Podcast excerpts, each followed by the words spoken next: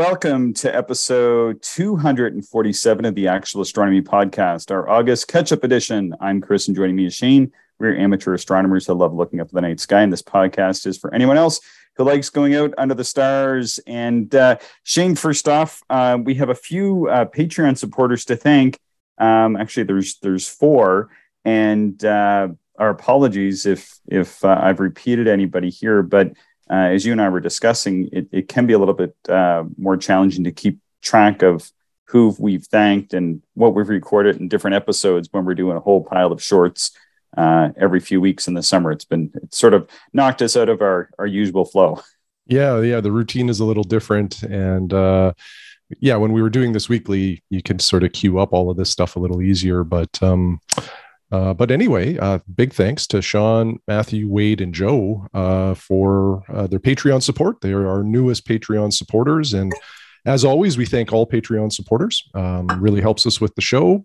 Yeah. And, uh, you know, we also enjoy the correspondence, just the exchanges uh, over email. Um, Joe and I have been having a number of conversations about carbon fiber tripods and suitcase observatories. It's been a lot of fun. Yeah, we might revisit some of that because uh, I've been following your your conversation along. I don't have too much to to add to it, um, but it definitely is uh, is interesting. I know you've kind of changed your scope out a little bit, and actually, both your scopes out uh, this summer and have been selling gear and uh, and and just kind of based on what you you guys are sort of taking this to a whole new level. I think is probably the best way to put it. So maybe we'll dive back into that in a few episodes. Yeah, yeah, that sounds great. Yeah, cool. And uh, I, I have to give a special uh, thanks out to uh, Felipe who sent me um, some uh, some famous Brazilian coffee. And so he works in the coffee industry down in uh, in Brazil, and he sent me this um, organic, naturally grown, high altitude coffee, as near as I can determine. I, and I put this as a qualifier because I, I believe everything on the packaging is in Portuguese, and uh, this coffee is just saying it's just out of this world. It is just uh, on a whole different level. well, last night I was I, I, always read the show notes in advance just to prep in case I have to you know do some reading or anything, which rarely is the case. But you know I want to be ready. And when I was reading your description of this coffee. I had this unrational desire to go, you know, buy the the most incredible coffee in the world. And uh, anyway, your oh, description is, is wild. So it is. It really is quite wild. So, like I was saying, and, and I started kind of going down this rabbit hole and then said, no, no, we should just record it. But, you know, I've tried some of the, um, you know, some of those best coffees in the world, uh, you know, that, that are, I'm not like a coffee efficient aficionado or anything, but like the Kona coffee, um, which I know you've had, which mm-hmm. is and and that is extremely good coffee like uh, you know really different uh, stuff very next level too eh? Yeah yeah it's uh, just full of flavor and exceptionally smooth. Yeah and then um, i've tried like the jamaican blue. I don't know if you've ever had that before. No no i have not. which is a pretty famous uh, coffee as well and uh, quite good very expensive. I think it's more expensive than the kona. Um, it's very similar to the kona though um, at least to my palate and uh, and so when when Felipe was going to send me this coffee, this this is sort of what I had in mind, and and the coffee that I got could it couldn't have been more different, um, but still on that same next level. And so I have my own like he he had asked if I had my own grinder, which of course I do. I don't have like a fancy grinder or anything like that, mm-hmm. but I have uh, I do grind my own coffee uh, most days, and uh, and so I I opened it up and I smelled it and I was like, and it and it smells amazing, but it does not smell like any coffee that you've ever smelled before. oh yeah. It is I, like I don't even know how to describe it. It's just like this indescribable coffee. And so I ground it and then I emptied it into my like I emptied it into a canister, mm-hmm. uh, just like a glass canister first. And I looked at it, I'm like, I have to regrind this. I, I didn't do it justice. So actually, and I've almost never done this, I had to put it back in my grinder and regrind the coffee because it just didn't even grind the same way as as as beans that I usually get. I, I try all kinds of different coffees and I almost never have to do this. So I had to regrind it. And um, it's really hard to describe the smell. And and it and it did have this beautiful, like, oh, it's really hard to describe. It almost smells and tastes like a field of flowers that popped up after a spring rain. And that just sounds ridiculous. But that is kind of how it tasted to me. Like it had these beautiful floral aromas. And uh, my wife, who does not drink coffee, I've actually never seen her drink coffee. She came over and drank some. so it's amazing. That's, that's kind of where that's kind of where it's at. So I really appreciate that. Um, like I would say, compared to like regular, it, it sort of had this this tone of regular coffee, but no bitterness. Like just exceptionally smooth and uh, yeah, it was it was super super cool. So I had actually intended to wait until maybe Mike came out to try it, but then uh, he's been busy this weekend and such. So I was like, you know what? I can't wait. I just can't, I can't because I don't think coffee should really sit around. At least in my opinion, it's it's meant to be um, harvested and processed, and then you know uh, should be should be ground and drunk um, in relatively short order. You shouldn't just leave it lying around somewhere. I'm sure it's fine, but I always feel like to do a proper justice, uh, you know, it, it should just be consumed. And uh, wow. And then I felt bad because I was telling you like I felt like, oh, we should have really had this together. But uh, yeah, maybe we can connect and and have a cup uh, shortly. So he sent me quite a bit. So I got like a kilogram of the stuff. So oh, wow, yeah, that's great. I know it's yeah, and uh, you know, I was saying to my wife, you know, of all the things that I thought I might that might come out of this podcast, getting uh, just a, uh, an amazing coffee experience was was something that was never even on my radar. So this was yes. just an exceptional, exceptional treat. But uh, anyway, we should talk a little bit about astronomy, I suppose. Well, and, How was... really, coffee, coffee is the best friend of an astronomer, so there is a connection there. it is, and uh, and I was up last night doing doing some astronomy, so I really appreciated the coffee this morning. So I. Uh, I wanted to ask you about how your July and early part of August was first before I ramble on too much. Sure. So, well, early July, I really didn't do any uh, nighttime observing, um, just because we're so close to the uh, uh, the solstice that you know the the the day the daytime hours are too long and it just doesn't really get that dark. So, I did some solar observing earlier in the month, and um, the sun is just so active right now. I can't stress enough how much there is to see there. And um, the the one thing that I'll note, um, like if you're doing white light solar observing, um, there's a lot of chatter online about the Baader continuum filter, I think it is. Yep. Yeah. It's supposed to be really good. I don't have it, but it's supposed to be really good for white light observing, just to help bring out some of the more subtle detail that you can observe. Yeah, I've looked through it. Okay. Um, it, how was it? It does. Yeah, it's it's yeah. really good. I'm not I mean, I've this is the problem though, is that I've looked through it and I thought it was cool. I'm not really that much of a solar observer, as you know, Shane. So, yeah, but yeah. Uh, but yeah, a friend of mine has it. I think Randall has it, and okay. somebody somebody else has it as well. And uh, I think we watched the transit of Venus through it. So, oh, uh, neat. Yeah. So I, I have some experience with it. I thought it was really awesome, but at the same time, I don't really I don't really have that much of a rich background in solar observing to uh, to really detail out why it seems so good. Very sharp, I'm going to say. Yeah, yeah, fair points. Um, but what I was reading online recently is people are using O3 filters through, like while uh, observing white light solar. Oh yeah, um, and uh, I started to do that, and yeah. I was pretty pleased. Um, I think it does help with a little bit of the surface detail, um, and and create maybe a little more contrast with the sunspots. So. Mm-hmm. If you're a white light solar observer and if you have an oxygen 3 or O3 filter in your kit, uh, give it a try and just see how you like it. And um, if you do that, send us an email too. I'd be curious about what you think. I, I, I used it limit in limited amount of sessions, so I want to keep using it throughout the summer here just to see how I, I you know, like it over a number of different sessions. But uh, you know, first first report, it seems pretty solid. Um, so anyway, a lot of solar observing. Yeah, and then uh, when you went to grasslands, I you know had a change of plans due to some family issues. Um, but I stayed home and I went to the uh, the local club's dark site out by uh, it's a little town called Davin, and I had one of the better nights I've ever had out there. In fact, mm. uh, just a great night in general. Um, I you know I did a I got one of my bucket list uh, observations done, which was splitting Antares. Um, so that was a lot of fun with the TSA 102. Um, but like the night was just there was so many Messier and deep sky objects that you could see naked eye. I, I was really quite surprised. um, you know, in the rift of the Milky Way, gosh, it had to extend 25 degrees or so wide. It was it was pretty good and mm-hmm. um, just a great night. I spent a lot of time in um, Sagittarius. Again, working through O'Meara's hidden treasures. Uh, I looked at uh, NGC uh, 6624. Um, I think that was a globular uh, 6520 uh, was an open cluster, a really neat open cluster. It's sort of a like a mini uh, Kemble's cascade. There's like five quite bright stars in a straight line, and mm. then kind of some nebulosity and some other stars that form that open cluster. Mm. Um, what else? Uh, another globular in there, six five four four.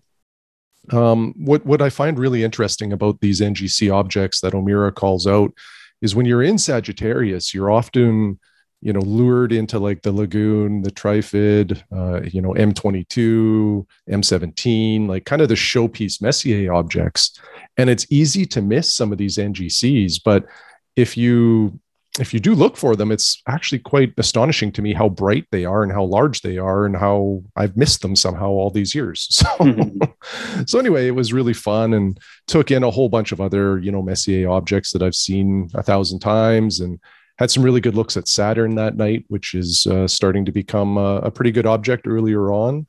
And nice. uh, yeah, just in general, it was a beautiful evening. I really enjoyed it.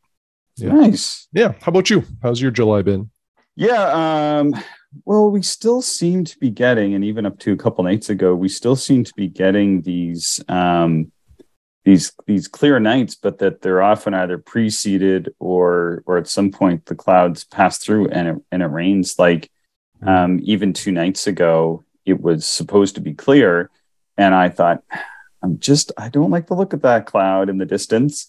And it, it was like, again, like a 10, like we'll say like zero or 10 or 20% chance of rain, you know, sometimes you get mm-hmm. that just if there's clouds around. Mm-hmm. And I didn't set up. And yeah, it rained. And then sun went down. And of course, everything's, everything's now soaked and uh, it's just going to be wet all night, right? Mm-hmm. And uh, I suppose I probably could have done binocular astronomy that night, but uh, you know, like like you were saying, kind of work commitments and other things. I was just I was just way too tired, and the conditions were just far too marginal to uh, uh, to motivate me to uh, to go out. Um, but in July, yeah, it was it was the same thing. It just kept kept it's kept doing this. So I think I'm getting like I think I'm on my seventh night since the start of June or something like that, maybe eighth, which doesn't seem like much to me because like I, will be out if it's good and clear. Mm-hmm. But uh, these just these nights where these clouds and rain showers at night are coming through. Um, and b- before I go into my observations, like even in grasslands, we observed a bit on the Friday night and tore down, went back to the tent. Um, and then just like pitter patter rain like all night. you know, like we didn't. I don't think we had a millimeter of rain, but it was just like little bits of rain shower all night, even in the grasslands, which is just like the most dry place in in uh, in this part of Canada anyway. Um, so that's kind of been a bit disappointing. Um, yeah, and it's kind of impacted the observing uh, for sure. And it's just like the chance, right? Mm-hmm. Like like here today, it's the same thing. It's like cr- incredibly clear. And we've had days where, like, I, I took a week off and every day was the same. It was totally clear, like blue sky, horizon to horizon every day. And then just by random chance at night, the clouds would pass through. There'd be a rain shower, and then they'd move out just in time for sunrise, kind of thing. And and like if you talk to anybody, you know, people were saying, "Oh, you must be getting lots of astronomy," because they weren't realizing like they were going to bed just as like it was getting dark and it was clouding up, and then no, I haven't observed in weeks. And what are you talking about? It's been clear like every day. Yeah. If I was a solar observer, it'd be great. yeah, yeah. I, I did fit in some early evening ob- observing too, just in the backyard. You know, chasing down some double stars and yeah. some big open clusters and things like that. But um, certainly no, you know, meaningful dark sky observing other than that one night out at Davin. Yeah, yeah. I did get uh, I did get a couple good nights out here, just where. Uh, you know, because when you're when you're sort of living out here um, at a dark site, you can really pick and choose. So there's been a couple nights where you know it cleared off at 1:30, and then uh, you know a couple nights I was set up and just went out and observed. I did the same thing last night where I set my scope up at uh, at dusk and uh, went to bed for a few hours and then woke up and observed for two or three hours uh, during the night. And and last night was was okay, but then it got it got really good about two o'clock, mm-hmm. and uh, I was pretty bad, but uh, I was able to to make some fun observations. Like I'm not even really working on anything because um, this is like such marginal observing. I had a nice long view at uh, M33, which is the large Triangulum galaxy. Had a nice view of uh, M31 and and M32 and M110, um, which are the companion galaxies to the Andromeda galaxy, and took a look at uh, at that. Oh, what's it called? The big open cluster there in Triangulum that Carolyn Herschel found. I think it's like I forget what it is. I, I looked it up even before this. I'm just really tired because I was up all night. And there was some huge aurora. There's when I first got up, I walked up the hill and there was like one of those like huge streaks just sitting there in the sky. I think people are calling these like a Steve or something, though I don't think this one was a Steve. I think it was just like a pillar on a funny angle. Mm. And then uh, the aurora kind of kicked up a bit. And so I actually went and drove up the hill and and you can get a better view of the north um, on on top of the hill. And uh, the whole the whole the northern sky was just alive with aurora. And then there was these huge broken bands that were cutting straight up overhead. And and I drove down and you could even just like stand on the front deck here and look up and and you could see these um it's really hard to describe they were like uh, almost like um yeah they were just like there'd be like a line of aurora and then a break no aurora and then another line and then a break and a line and this just covered like the whole sky through almost through the zenith it wasn't quite at the zenith but it was like at about 70 degrees up so you could like stand on the front deck and and see it even though you're only standing four or five feet in front of the house. So it was it was almost right right overhead. So that was hmm. that was pretty cool to see last night. Yeah, right on, right on. Yeah, down in the grasslands though, last weekend, man, that place is so dark. Mm-hmm. Like it is, man, for people that have never been to a Bortle One site before. Um, I'm I'm really surprised that there's so sort of so few amateur astronomers in Saskatchewan and, and nearby places um, that there's just not that many that visit it. Um, like it is so dark though. Like, yeah, you know, putting my four inch refractor, my four inch, I took my four inch Tak down with me. I was looking at like the wild duck cluster, mm. and you know, through my 30 power or my 30 millimeter eyepiece, which I think gives me like 25 power, or something like that. You know, that cluster is so bright. Like it was, it, it it was almost like a globular cluster. Um, and there were so many stars, like just packed so tightly together. Like you had to use power to kind of even begin to kind of disperse it. Like it was just such a such a tightly condensed, um, very detailed uh, cluster, and uh, just like everything is is like that out there. Um, but I did these um, just naked eye sky tours, eh? Okay.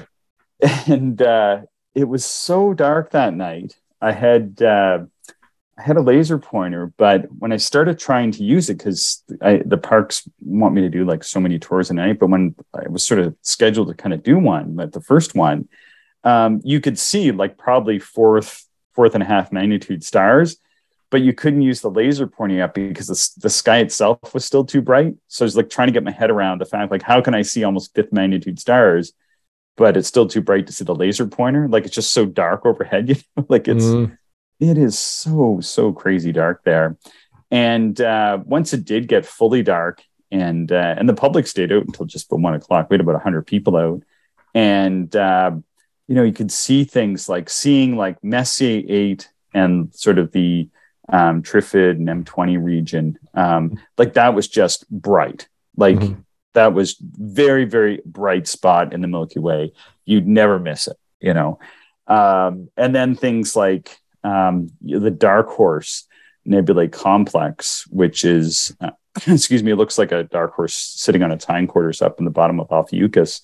Yeah. Um, you, know, like I I pointed that out to, uh, to the public that was there, and I said, like, you know, usually this is something you just see in photographs, and uh, we could see M22, like the public. Like I was, like, does anybody see this fuzzy spot here? Yeah, mm-hmm. everybody could see it, and you could see M22 uh, unaided eye. Um, that, like you know, and you know, I was pretty excited about it. I think I counted, oh, I counted about forty deep sky objects, and there was all these clusters like up in uh, sort of Perseus and Camelopardalis and Cassiopeia, and uh, you know, just like the usual ones, like some of the like. Um, oh let's see like the double cluster was was so bright you could see the two lobes like of the clusters like naked eye you could see the two distinct lobes and mm-hmm. then you could actually see i think it's stock two that's just above it you could see that like like so clearly not just like oh you can kind of see the yeah. lobes they were just like just totally there then like um the north american nebula you know which is sometimes like if you you think you've seen it like naked eye you might debate oh like is that it? Or am i really seeing it? Or what are we seeing there? And it was so it was so clearly defined like that that edge in um, around like the sort of the the gulf of mexico mm-hmm. was just like it was just like somebody took like a black crayon and drew through this dark cloud. Like and it, just looked like a dark stream there like to the naked eye just and i mean i need new glasses and uh and probably don't have the best prescription right now. And I, just like seeing that level of detail on the structure going down through uh, Aquila and Scutum and uh, Sagittarius, like the the the detail, like the the Milky Way wasn't just a band; it was just like so so much detail. Um, you could see like that detail in in M24 as well, where has almost like this greater than symbol in it. Mm-hmm. Yeah, you could see all that. Yeah, it was it was amazing. Yeah, really, really great night. I hardly looked through the telescopes. I just mostly looked yeah. at the sky naked eye. Yeah, it was fantastic. Well, you know, the, the number one accessory for an astronomer is not eyepieces or filters or big telescopes. It's a dark sky. And, oh, yeah. You know, the darker the sky, the more it sort of compensates for all that other stuff. You know, like a, a four inch, like your refractor under a dark sky like that, you know, probably performs like almost like a six inch or eight inch on, you know, uh, a sky half as good sort of thing. yeah, kind of, but like the the nothing can compare to that contrast. Just having yeah, that yeah. that contrast just jacked up like that is uh, oh, just amazing. Yeah, just just incredibly. If people haven't gotten to uh, a Bortle One site before, they they should try to to get to one. If you live in Canada, you should try to get down to the grasslands because uh, yeah, that is definitely that's definitely the best sky I've I've ever seen. Really, it is. Um, mm-hmm. Yeah, I've been down for yeah, I've been down further south and like on top of Haleakala in Hawaii, and you know, getting getting further south is great. You can see more detail, and certainly if you're on top of a ten thousand foot volcano, like the sky is a little bit better. But uh, boy, it's it's it's so close to that down there that uh, it, it's quite surprising. Yeah, quite quite surprising. Yeah, and the detail through the telescopes, like you look at M13 through a 12 inch down there, like Mike has 12 inch set up. It's it would be like looking at a at M13 through a 20 inch under a Bortle 3 sky, which is like a good sky, you know, Bortle 3 sky, and like mm-hmm. a little bit better than where my dark side is. And I've looked through 20 inches, 20 inch telescopes like that. And yeah, but the 12 inch down there, whew, yeah, just just uh, gives you so so much detail. Yeah, yeah, good good session. Yeah, really good session down there. So but uh, yeah, I wasn't sleeping as good. So I ended up buying the inner mesh lining for my tent because I just have a fabric lining interior. So I, was getting too hot at night, not sleeping as well. I went to three nights, so I only did two. Oh, okay. But, uh, yeah, I got the mesh lining coming, so that will uh, that will hopefully uh, help get me a couple more hours sleep uh, sleep a night when it is warmer down there. Nice. I um I finally put my Mark's Work Wearhouse, so that's a, a store in Canada, a clothing store, and I had bought, um, I think they call it like a no fly zone mosquito repellent shirt. You know, it uses like natural things in the clothing to repel mosquitoes and wood ticks. Oh, yeah. And uh, the mosquitoes were thick out at Davin, but this shirt did a great job to keep them away. I was hmm. really pleased with it. Oh, wow. I might I might buy like a hat and pants of the of the same make so that I you know kind of have a full kit to keep the mosquitoes away with, without having to use you know any kind of spray or you know bug repellent. Oh yeah, hate that stuff. Yeah, mm-hmm. I've been just kind of setting up and then waiting waiting them out. Like even even like some nights here have been they've been horrendous, but uh, you know after an hour and a half after sunset they're gone. Mm-hmm Yeah, yeah, they do yeah. disappear once it cools off. But you know, sometimes too with these warm days that we've been having, you know, the evenings are not cooling as quickly as I'd like, so the you know the mosquitoes stay a little more active. Yeah, yeah, good stuff. Anything else to add to this uh, episode, Shane? No, that is it. All right. Well, thank you. Thanks everybody for listening. We're always uh, happy to receive your Patreon support, and we can be reached for your observing reports or anything else you might wish to ask us at uh, actualastronomy at gmail.com. Thanks so much for listening, everybody. Thank you, everyone, for listening, and we hope you enjoyed the show.